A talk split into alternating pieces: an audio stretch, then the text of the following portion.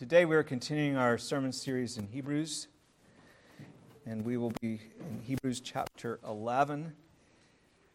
We have been looking at this chapter that gives uh, examples of people of faith, people who had faith from the Old Testament. The purpose is to show us all the benefits that come to those who have faith, to those who believe. As you remember, the Hebrews were wavering in their commitment to God. They were being tempted to go back to their Judaism, some of them. And so Hebrews was written to, to contend with that and to call them back to a robust uh, walk with God and a, a, a, committed walk with God. And so they, he gives them examples with which they were familiar from the Old Testament. We slow down a little bit here so we can look at these examples. We've been going through them somewhat slowly. I think it's really helpful for us to see how does this faith work out in people's lives? What does it do? With Abel, we saw that faith gives us righteousness. That though we are sinners, if we trust God to make us righteous, He will. Uh, Cain did not trust God to make him righteous. He looked to his own, he presented his own works and was rejected. Abel came by faith, trusting in God. With Enoch, we saw that faith gives us immortality in glory. By faith, Enoch walked with God, and then he was taken to glory, testifying to the ancient world that there is life after death for those who believe. Not many people had died because they lived for a really long time when Enoch was taken. And so, very early on in the history of the world, then uh, there was this testimony of, of life after death, of immortality, to confirm that. They knew that, but it was to really bring that home that you know, this isn't the only place, this isn't the end. With Noah, we saw how faith enabled him to act wisely when the Lord warned him about the great flood that he was going to send to judge all the earth. And you see, when we have faith, we believe the warnings that God gives, and it changes the way we live. It changes the way we act. We, we do as Noah, and we prepare ourselves for whatever we're warned about. So, Noah, because of the warning and believing it, he built an ark to the saving of his household. With Abraham, we saw how faith enabled him to obey God's calling, to turn from this world and its idolatry and seek the blessing of the city with sure foundations, whose builder and maker is God. With Sarah, we saw how by faith she was given the ability to bring forth the child that God had promised who would bring forth the nation that he had promised to them, who would bring forth the Savior who would save all of those that God had called, as well as bring the nations to salvation as well, people from all nations. So, uh, by faith, she was able to bring forth a child that she could not possibly bring forth in her own strength. God made it clear that this child could not be brought forth by also giving her the physical impossibility of it, that she was a barren woman and that she was past the age to have children, in order to show that the bringing forth of the Son of Promise was something that only God can do. No one could bring forth the Son of Righteousness that would save the world. God had to bring forth that one, but yet he brought her he brought him forth through the woman. So uh, we have that testimony here of God. So by trusting in God, she was enabled to actually have her youth restored in order that she could bring forth a child. She and her husband, both, Abraham. It says he was as good as dead. So that's what we saw last week. Now, faith then enables us to bring God and his blessing into our lives.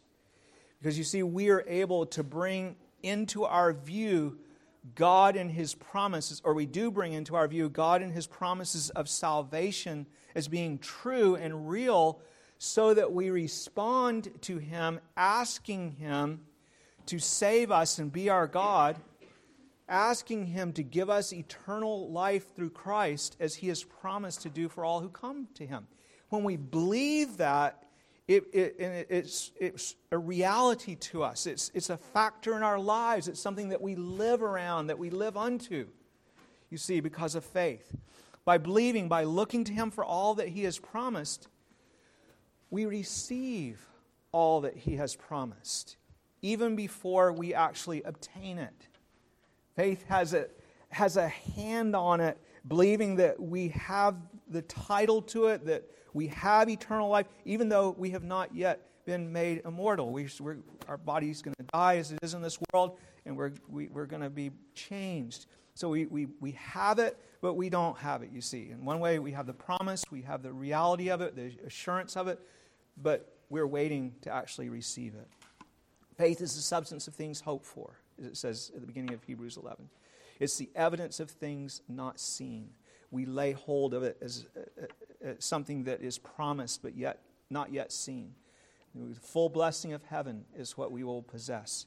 Without faith, then we avoid the true God. We distort him, and we have no use for what he has promised.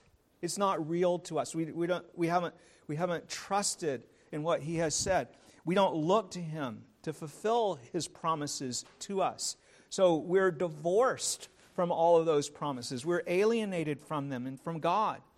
And we either then despair and become miserable and suicidal and wish we could die because we see that we have nothing, or we delude ourselves for a time into thinking that we can find all that we want in this world. Ignoring not only how short our time is in this world, what we sing about in Psalm 39, but also, even worse, ignoring the eternal sentence of God to everlasting judgment in hell. That we must carry out that sentence because of our sin if we never come to Christ, who is the only one that God provided for salvation. And so we delude ourselves if we don't have faith into thinking that we can make it without God and His salvation. God did not send His Son to die on the cross for no reason. It was necessary if anyone was to be saved. It's only by Him that we can be forgiven and reconciled to God, that we may live with God in glory and blessing forever and ever in righteousness and wholeness.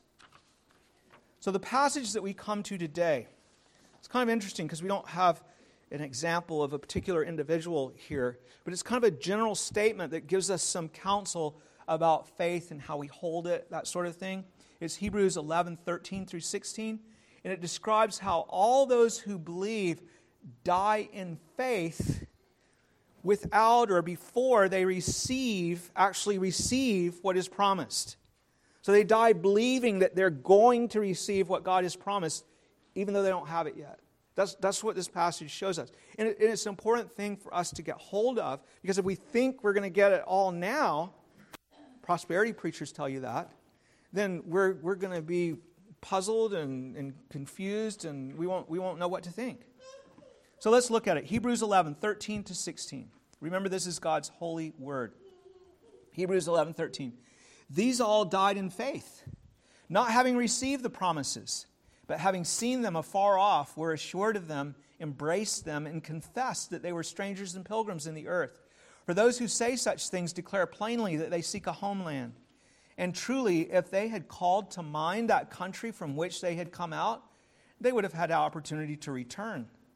But now they desire better, that is, a heavenly country. Therefore, God is not ashamed to be called their God, for he has prepared a city for them. There we end the reading of God's word. Thanks be to God for his precious word. To understand this passage and how it applies to us, uh, we need to clarify three things that, uh, from this passage.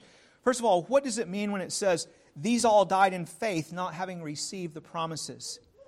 Well, it means that when they died, they still believed that God would give them what He had promised, even though He hadn't. They, they didn't have it yet. They continued to believe what He had promised throughout their whole lives, even though they never actually received what He had promised through their whole life. They received bits of it, parts of it, even you could say much of it, but much of it they did not receive. Much of it. They died then, still believing that they would receive them, that God would do all.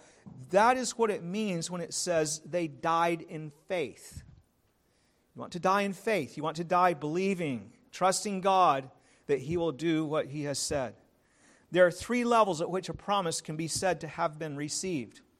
Let's use an illustration. What if your uncle promises to give you a house? He says, I'm going to give you my house. Okay, well, you just, level one, you received a promise. Right? You, you, you received it in a way that it was promised to you. You don't have the house yet. And the second level of receiving is that you believe your uncle will do it. You can have a promise and say, oh, yeah, well, I know my uncle. he, he promises things all the time. Or you can say, my uncle is, is really reliable, and I know that he will do what he said. I, I'm gonna, I've got this house, it's mine. Even though you haven't moved in yet, you haven't received, you don't actually, you're not there. So that's the second level. The third level, when you could say that you have received a promise, is when you actually get the house and you moved in. And this is what it's talking about. We haven't moved in to our eternal habitation with God yet. We're here, we're God's children, we're His people, we are gathered together as His church, we're part of His people that will endure forever. But this isn't glory, this isn't heaven. So, this is, this is what we're, we're being taught here in this passage when it says, These all died in faith. Now, the second question who does it refer to when it says these all? Well, you know, this isn't necessarily a hugely important thing, but it, it, it's, it's a little bit tricky to see what it's talking about here. There are different opinions. Some say that it only refers to Abraham's immediate family, who have already been mentioned uh, Abraham, Sarah, Isaac, and Jacob, the ones that have already been mentioned before. You know, these all died in faith. There's certainly a graphic example of this sort of thing, and among those who are like this, because they're specifically described especially as having a land promised to them in this world that was a representation of the eternal uh, city that, we, that they were looking for. So they represented that because they never got the land that was promised. They, they never moved in. Like when Moses led the people, or really Joshua, into the promised land later, they actually got the land to temporal land in the promise. These guys never got it. And they trusted God even though they never got it. So that's why people say, hey, these guys, it's just talking about them.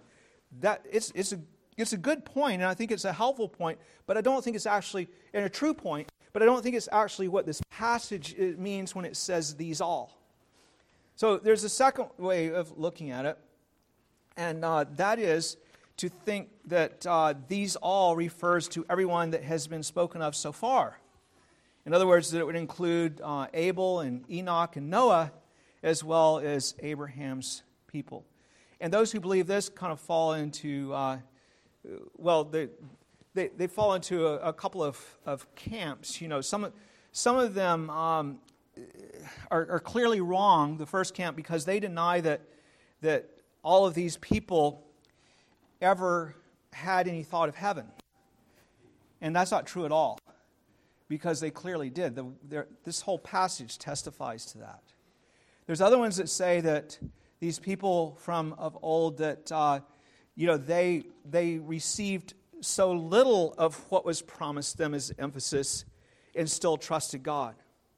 And that's a lot more what is the point here. Because in uh, the, the idea being that they are examples to us because we have received so much more now that Jesus Christ has come, even though we haven't received our full inheritance yet. So the idea is that, uh, that these people are examples to us because they didn't even receive Christ, did not come yet.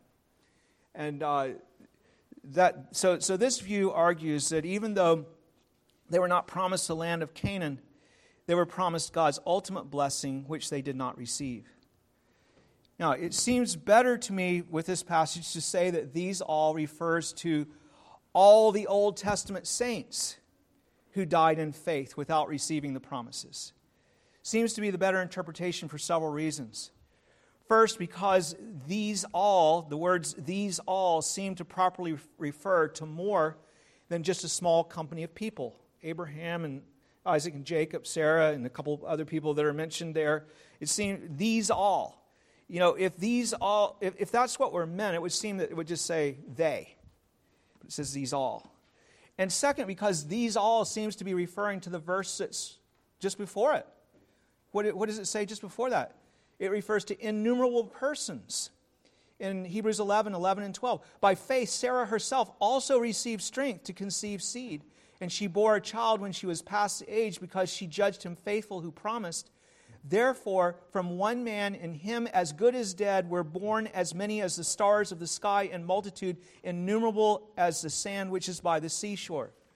So, the great multitude that was brought forth, these all, is the, the ones that are referred to by these all. It includes all the people up until the time of Christ, especially. It could even be thought to include all of the elect, but I think particularly it refers to up until the time of Christ. So Sarah received strength, you see. A third reason for taking these all to refer to all the Old Testament believers is at the conclusion of Hebrews 11, the end of the chapter, because it uses the same designation to refer to them all in exclusion from us in the New Testament. It says, verse 39, and all these, having obtained a good testimony through faith, did not receive the promise. God having provided something better for us, that they should not be made perfect apart from us. We who have Christ. See, we have the blessing because we have received more of what God has promised than they received in the Old Testament. We have actually seen Christ, God's Son, the glory of Christ, and what He did for our salvation. They didn't have that yet except in shadows promised to them. So we have much more. And the point is, they still believed all the way until they died even though they hadn't seen all that we have seen. But we are like them in that we are still waiting for the eternal city that they sought. And that brings us to the next thing that I want to look at the, of the three things that we need to clarify in this passage. What is the ultimate promise that these all sought but did not receive? And again, I'll add that this is the promise that we who believe still seek and still have not received. Okay, and what is that? It is the promise of our eternal blessed home with God our Father. This is set forth plainly in verse 14 in the word homeland. For those who say such things declare plainly that they seek a homeland. And the word homeland is richer than it looks in our English Bible. It actually is more literally a fatherland. It is patris, is the word in the original, which comes from pater, which means father, like, you know, paternal, or uh, you, you, get the word patriarch from it. We, we have already been told in Hebrews 11.10 that Abraham was waiting for this city which has foundations, this is a permanent city, whose builder and maker is God. In verse 16, it is called a heavenly country. And it's called a city that God has prepared for his people. When we hear God's call to salvation, what is it? It's a call to eternal life in his house. Believe on the Lord Jesus, and you'll, you will not perish, but you'll receive everlasting life. Where? With God in his house. Not just that you endure forever, everlasting life with God in his house. We hear God's call to salvation. That's what it is. Call is expressed in a variety of ways. It is a call to be restored to God as our God through Jesus who saves us because we were cut off from him. It is a call to enter his kingdom through faith in Jesus Christ. Jesus says the kingdom is at hand, repent and believe. It is a call to everlasting life. As I already mentioned, whoever believes in him will have that. God told Abraham that he would be his God and that Abraham and all his spiritual seed would be his people. They'd have God as their God. Now, with Abraham and all the Old Testament saints, then we also die in faith if we're believers, believing this promise, seeking this homeland, seeking this fatherland. What is this home? It is a home that is a kingdom of those who by Christ have been restored to God as God as their God. I will be your God, you will be my people. Where we live with Him as God and where He blesses us as His people with a blessing that only God can bestow, a God sized blessing, a blessing worthy of those that God calls His own people and His own children. It's not going to be a little blessing. if that's the case. It is a home the way home ought to be a home where, with God as our Father, we have peace, we have wholeness, we have safety, protection, provision, happiness, sweet pleasures. A home where we know God, where we clearly see His beauty, His majesty is before our eyes. His glory, His love is seen, even as it's expressed among the Father, Son, and Holy Spirit. His wisdom is seen. It's infinitely more uh, than all of the beauty that this world has. That is just a reflection of His beauty, however much there is. Uh, it's more than all the majesty that you would see in the world, all the goodness, all the glory, all the wisdom of the world. God is the one that we behold, a glory that is without corruption, a home where He is the Father of the house and we are His children. It is a home where we are all that we were created to be, a home where we are God lovers, where we perfectly love Him. Isn't that a marvelous thought? Because we, we don't now. That's where we're headed. A home where we obey Him, where we gladly pour out our lives for Him with devotion. It is a home where we love one another, where we serve one another as we should, where we really do care about each other, not just we kind of put it on, but we actually do that, and where each of us is made perfectly, perfect and sinless.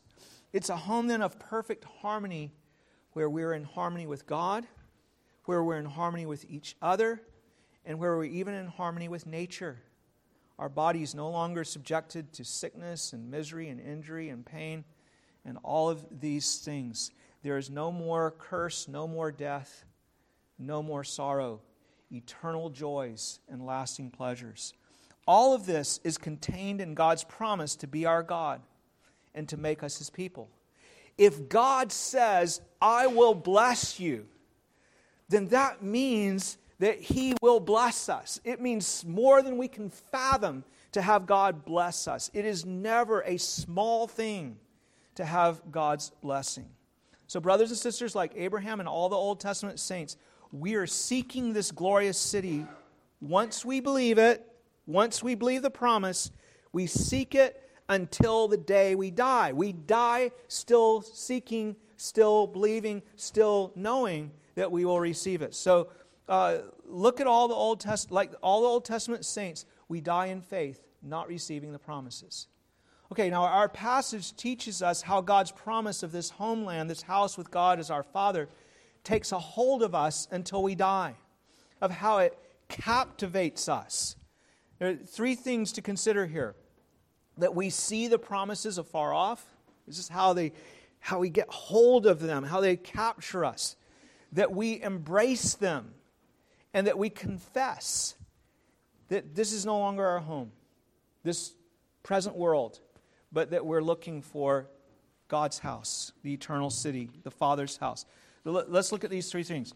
Though we have not received our homeland, we see it from afar by faith. Verse 13 says that we have seen the promises afar off even though Christ's kingdom of glory may still be far into the future, faith has eyes that can see a long way.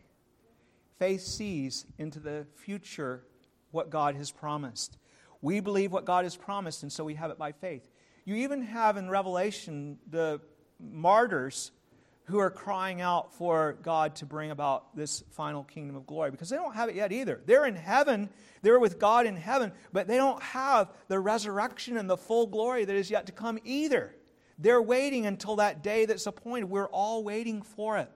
We see it afar off because we believe that God will do what He said. We know we will definitely have it because God has promised it. Of course, we would rather experience it than just to have it as a promise. You know, your uncle gives you the land and you, you'd rather actually, or the house, you'd rather actually have the house than just to have it promised. But we have it with assurance. Now, the, the phrase that's used there in our um, the New King James that I read from that, that speaks of having it with assurance is actually um, probably not part of the original because it's not in uh, the majority of the manuscripts.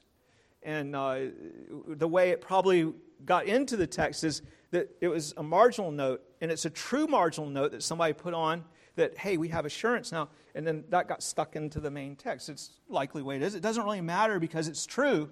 Whether it's in or out, it doesn't really make any difference. There's nothing lost, nothing particularly uh, gained, maybe some clarity, but it gives comfort and, and hope to us in our trials that we have this certainty that what God said is true. Okay, so we have, we see the promises afar off. We, they, they become part of us when we have faith. Something we live for, live by, live unto, something that we carry with us. It dominates us. Next, we're told not only that we have them, we see them afar off, but that believers embrace the promises. Now, this word embrace is really a great word. In the uh, original, it refers to greeting or welcoming. Okay? So we welcome the promises. We greet them the way you greet a dear friend. So the idea conveyed is that we do not simply believe the promises about inheriting God's house, but we welcome the promises. What if the house that your uncle gave you was a house that was not, it was more liabilities than uh, benefits? He, he, just wanted to, to get, download it, get, get rid of it to you so that you'd have all the, the, the problems that were involved. You say, oh, no, that's okay. I don't, I don't want your house. And, but this house, we embrace it. We say, This is the house. This is what I need. This is the house. It's wonderful. John Brown says, They were not only persuaded of the truth and certainty of the promises, but also of the goodness of the things promised.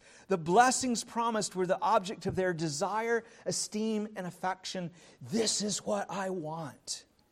Truly, when you believe, you cannot live without God's promise, without the the hope of entering into his house.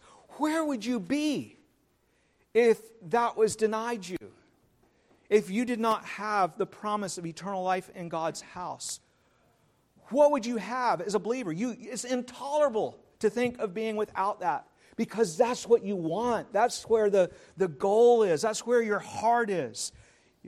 The, uh, the home is where the heart is. This is your treasure. This is your place. This is your destiny like Abraham, what happens to you in the present world doesn't make so much difference anymore because you know that you have this house at the end. What difference does it make what you have here? Even more now that Jesus has come and we have beheld his glory and had the promise of heaven more fully con- confirmed to us, we are filled with joy.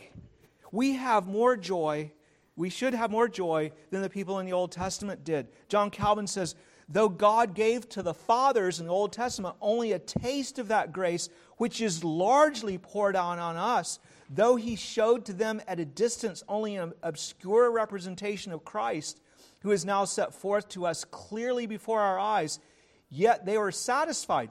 They were satisfied and never fell away from their faith. How much greater reason then have we at this day to persevere.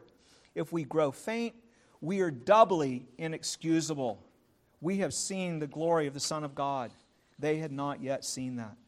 We are on our way to glory. We can't wait to get there. Like Jacob, when he served Laban in order to have Rachel as wife, it said it was a very short, it seemed a very short time to him because of the love that he had for her. And our life here because of the love that we have for our homeland and where we're going, is a very short time to serve compared to the glory that is going to come. But let's be honest here. We aren't always so strong in our faith, are we? We struggle to have, to rise up to that level of delight in this house. If we're true believers, if we have saving faith, though, we have received not only the truth, but like it says in Thessalonians, the love of the truth. In Second Thessalonians, those who did not receive the love of the truth perish. Simply believing it's true doesn't carry you through. It's when you love the truth that you go on and through all the trials and troubles. This love keeps us going onward, onward, onward, upward, upward, upward to the celestial city. The third thing we're told regarding the promise of our fatherland is that because of this promise, we confess that we don't belong here anymore, that we're strangers and pilgrims here in this world. When we say that we're strangers, we're saying that this world is not our home. Our home is somewhere else. I don't live here. My, my home is with God in glory. When we say that we're pilgrims, and we're declaring that we are passing through here to another place. We're moving onward to the glory that God has promised, ever moving onward. We need to confess this and remember this when life is hard. That's what the psalmist forgot in Psalm 73 and then was reminded of. We need to confess this when we're discontent here and start to covet things of this world. This is not our home. We're pilgrims and strangers here, not settlers. We're passing through here, onward and upward to glory. We have examples of this confession in every age of God's people. Certainly, it's the confession of Abraham and his sons, who, as I mentioned before, literally wandered about without a place to live. God said, I'm going to give you this, this land and I'm going to send you. And they got there and he didn't give it to them. they, they, were, they, they were walking around in it. Abraham had trouble like finding room where he could feed his flocks, and he didn't ever possess any of that land until he, he bought a place to bury his dead. But he, he never really owned a place where, where he could live in that land. But uh, you see, even, even if they had come to possess it, even if Abraham and his uh, sons had come to possess that land, they would have still confessed and known that they were but pilgrims and strangers in this world because, like I said before, don't ever think that Abraham was only looking for something in this world. If that was all he was looking for, then Abraham wouldn't have gone on serving God. He was looking for the city, as it says here, the eternal city, whose builder and maker was God. Now, now how do I know that Abraham would have said that? Well, I know that because we see David, who did possess the land of Canaan. And he said, having come to possess the land that God promised to his people in this world, that he was a stranger here in this world. In Psalm 39 12, that we sang earlier, um, Hear my prayer, O Lord, and give ear to my cry. Do not be silent at my tears, for I am a stranger with you, a sojourner, as all my fathers were, the same way that Abraham, Isaac, and Jacob were. I am a sojourner, a stranger in the land. In Psalm 119, 19, he said, I am a stranger in the earth. Do not hide your commandments from me. I'm living by a different standard than the world is living. And in 1 Chronicles 29, 15, he said, For we are aliens and pilgrims before you, as were all our fathers. Our days on earth are as a shadow and without hope. This is also our testimony in the New Testament times, as New Testament believers, that we're pilgrims and strangers. In 1 Corinthians 15 19, Paul, speaking of the resurrection, confesses if in this life only we have hope in Christ, we are of all men most pitiable. If this world is all that God has for us, then we're to be pitied because we're not living for this world. We're living for the glory that is promised. In Romans 8, he speaks of, our, of the whole creation groaning until it is renewed. And then he says, not only that, but we also, who have the first fruits of the Spirit, even we ourselves groan within ourselves, eagerly waiting for the adoption, the redemption of our bodies. For we were saved in this hope. And he emphasizes, but hope that is seen is not hope. Okay? When, when, you, have, when you hope for something, it doesn't mean it means you don't have it yet. He says, For why does one still hope for what he sees? But if we hope for what we do not see, we eagerly wait for it with perseverance. There is what we might call a holy discontentment with this world, which is a holy discontent that is rooted in the joyful content, in joyful contentment so, overall, we have joyful contentment because we have the reality of what God has promised. And that makes us discontent in a holy way with this world. Not in a complaining way, but in a way that we're yearning for home. We're yearning for our Father's house. Peter also testifies to being a pilgrim and a stranger here when he says, 1 Peter 2:11 to those he's speaking to, "Beloved, I beg you as sojourners and pilgrims, abstain from fleshly lusts which war against the soul. This is not your habitation." The world does not understand us because we're living for something that is different, that they cannot see, that we see by faith. Our lives don't make sense to them. Why do you do what you do? Why do you live the way you live? We've got something that they're completely alienated from. We are looking for our heavenly inheritance in God's house. We have an eternal perspective. They only have an immediate worldly perspective. So let me ask you has the promise of an eternal home with God taken a hold of you? Another way to say it are you a believer? Do you believe the things that God has promised about this house? Are you living for that promise of glory? Every day, as this passage teaches us, you have opportunities to show where your treasure is. That's what Jesus says. Where's your treasure? Is it in heaven or is it here? Where's your treasure? You show that every day.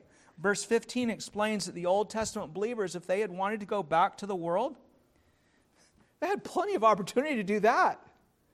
You can go back to the world if that's what you want to do. And truly, if they had called to mind that country from which they had come out, they would have had opportunity to return. Verse 16, but now they desire a better, that is a heavenly country.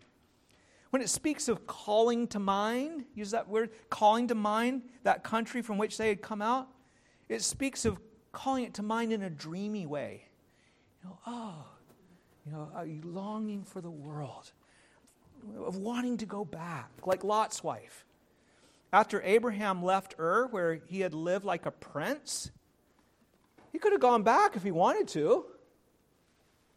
Once he realized that he had been reduced to a nomadic life when he came to serve God, that he had to live in tents, Abraham we're, we understand from studying that culture, as I mentioned to you, that Abraham and Sarah, they, they probably had flush toilets because they had those in that in that in Ur at that time. It, it's amazing. This, this city was really, really prosperous, and Abraham was a very wealthy man in that city. And he, he left that. He's wandering around in tents, quarreling with his, his, um, his, his nephew about where they're to, um, you know, about the, the land, and who's to take this part or that part. He, he could say, It's enough. I came to serve God and I was better off when I was in Ur. If he said that, he could go back. He didn't have to stay. It's, he had the means to go back if that's what he wanted to do. Yet he concluded that he was better off with God. He concluded that he was better off to continue with him. It's the same with you. Every day, in fact. You're given little choices, and every day there are big choices that are brought to you. Are you going to do what pleases God? Is the question. Or are you going to pursue the things of this world? Will you live for the Lord or for the world? Will you serve others or for yourself or yourself? Will you look at porn or will you look at God's word? Where's your treasure? Where's your heart? Will you tithe or will you purchase whatever you've been dreaming about or making yourself secure in this world? Will you keep the Sabbath or will you find something else to do that's more appealing to where your heart is? Will you get drunk or high? Or will you be filled with the Spirit? and give praise and thanks to God for all that He's done? Will you correct your child when they need it? Or will you ignore the child because you got other things that you want to you don't want to be bothered? Will you testify to your neighbor of your hope in Christ? Or will you protect yourself from ridicule? Nobody knows that you are with God. Will you spend the day worrying about what people think of you? Fretting and worrying and carrying on? Or will you focus on their needs and go and serve them? Will you lash out in anger? Or will you restore your relationship with the one that wronged you? Where's your treasure? Will you indulge your bitterness about the past? Or will you give thanks to God for his many blessings and for forgiving you when he should be bitter against you? You are constantly showing where your heart is. What is your treasure? Is it God's kingdom? Or is it this world with all its temptation and sin? There are plenty of opportunities to return to the world. It's there, it's calling you all the time, it's pulling you, it's tugging you always. But if you have faith, you see another world and you live for that world. There's a huge contrast here. Let me tell you, there is nothing worthwhile for you in this world. You have an eternal soul, and it cannot be satisfied by this world, however, you may try to delude yourself about that. As it says in verse 16 of believers, they desire a better, that is, a heavenly country. It's a better place. The world is a vain and empty show, it is full of promise that will never be fulfilled. It offers you immediate pleasure, it offers you some kind of a ridiculous escape, but it always afterward disappoints. God will not disappoint. Those that He blesses will be blessed. But let me warn you the passage is clear God's reward does not come to you. Now, I've emphasized this, but I want to bring it home here at the end because the passage does. Uh, God's reward does not come until after you die. God does not give us our full inheritance now it would not be good for us. He tells us rather to expect suffering now. Jesus told us if we follow him, we will have much tribulation. Paul once said in Philippians 1:29 that the Lord is given to you not only to believe, but what? You know what follows? But also to suffer for his sake. It's given to you now to suffer for his sake. This isn't this isn't glory. This isn't heaven. We, hear, we heard Paul's words in 1 Corinthians 15. If our hope is only in this life, we're all, of all people, most to be pitied. Peter tells you not to think that something has gone wrong or that something strange has happened when fiery trials come. 1 Peter 4:12. This is the way that God deals with us when we come to him for as long as we're in this world. We die in faith, not receiving the promise of glory yet. You see? This is what we're to expect. We're told in verse 16 of our text that he is not ashamed to call us his people, even though we live our whole life often afflicted without receiving what he has promised. Those are your people? Look what it says God is not ashamed to be called their God, for he has prepared a city for them. The world will look at us and say, What do you have for all your service to God? Perhaps they have more money. Perhaps they have more leisure. Perhaps they have better health. They measure what we have on their terms, not realizing that this world in all its glory will pass away. Not realizing the glorious kingdoms of this earth that Jesus saw are not worthy of our attention. Not realizing that the glory of this world is nothing compared to the glory of God and the life and life in his house. Without faith, they can't see what you see. It's right there. Okay? The promise of God is right there. But they suppress the truth, they push it away because of a wicked, unbelieving heart. They sinfully suppress. It's not just that they're stupid and can't see, they know, but they drive it away. When you tell them that you are seeking the glory that is to come to those who are reconciled to God through Christ, they will mock and laugh. Say, what is good? What is good? What good is that to me now? Like Esau said. But you see, you see afar off, right? What we saw. You see afar off what God has promised. To you it is real, and you what embrace it, you love it, you cherish it, and you confess that your treasure is not here. It's there. God is not ashamed for his people to be in that condition, to be people that don't have much now. Why not? Why is he not ashamed? Because he knows what he's prepared for us. He knows that glorious city that he is going to give us and that he is preparing for us while we're in this present world, preparing us for while we're in this world. The world can mock and ridicule all at once, but the Lord knows what He's giving us. If what He gives us in this world is His people, what we have in this world, was all that He intended to give us, He would be ashamed. He would be embarrassed. This, this is what your people have? Wandering around in tents and stuff and having enemies come after them and drive them this way and that way? They would be right to say, Is that all? God be ashamed.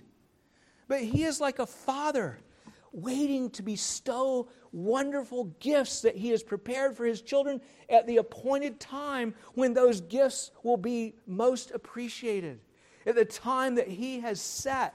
You, he, he's kind of he's like the father, you know, un, unwrapping the gift a little bit and giving us a little peek at it, you know, and showing us a little as, as, as goes through the years of history, bringing us closer and closer and closer. Here, here's my son 2,000 years ago. Look at him. Look at what he did for you to bring you into this glorious city. You see this city is a, as a very wonderful place because it's such a holy place that you, you couldn't even belong there unless my son dies for you you know, uh, he's setting that forth and opening it up more and more as we draw near to the day. You can be absolutely sure that when we receive our final inheritance, God will have no reason to be ashamed or embarrassed. And you will be so delighted, you won't even be able to contain yourself. Please stand and let's call on his name. Gracious Heavenly Father, how we thank you for the, the testimony, your holy testimony of your word. It's such a powerful thing for us, Lord. We pray that we would indeed believe the things that you have said, the promises, that we would receive what is promised by faith. And we pray, Lord, that we would embrace the things that are promised, that we would love them and delight in them, that our treasure would be with, with you, O Lord, and, in your, in your house and what you have told us. We pray, Lord, that we would live in such a way that we show where our treasure is. We, well, we will live in such a way that we show where our treasure is. We pray, Lord, that our treasure would be in the right place. We thank you so much for giving us such promises. But all the way back there in the old of old that you first came to Abraham and you said, I'll bless you. And really, that's, that's all we need to know. That you're going to be our God when we had cut ourselves off from you by sin. You were going to take us as your people, and that you're going to bless us. And because of who you are, that means that we've got something wonderful coming if we believe that promise, if we receive that blessing that you have promised. Oh Lord, thank you we pray that you would awaken us, Lord, to, to the reality of things. Because those who do not take into their purview your word are living in the dream world. They're living outside of truth, outside of what is real. And those who embrace your promises are living in reality. And we pray, Father, that we would all live in reality. I pray that you would help each person here to do that, that they would not miss this great blessing that you have set before us. Father, help us to be encouragers of each other. We ask, Lord, that you would help us in our trials, that we would not be beat down by them, but that we would use those trials to keep lifting up our eyes to the glory that you have promised. We pray, Lord, that you would help us to know that even those trials are working for us a greater glory, that all the things here are in preparation for that glory. This is the field, and this is the time when we live in a fallen world and when we have trials and affliction, and then the glory comes. We thank you that you know how to prepare us for it and that you will not fail. Our trust and our hope is in you, O Lord. Pour out your Spirit upon us that we may have joy in serving you and waiting on your promise. We pray in Jesus' name. Amen. Now may the God of our Lord Jesus Christ, the Father of glory, give to you the spirit of wisdom and revelation in the knowledge of Him, the eyes of your understanding being enlightened, that you may know what is the hope of His calling, what are the riches of the glory of His inheritance in the saints, and what is the exceeding greatness of his power toward us who believe. Grace of our Lord Jesus Christ be with you all. Amen.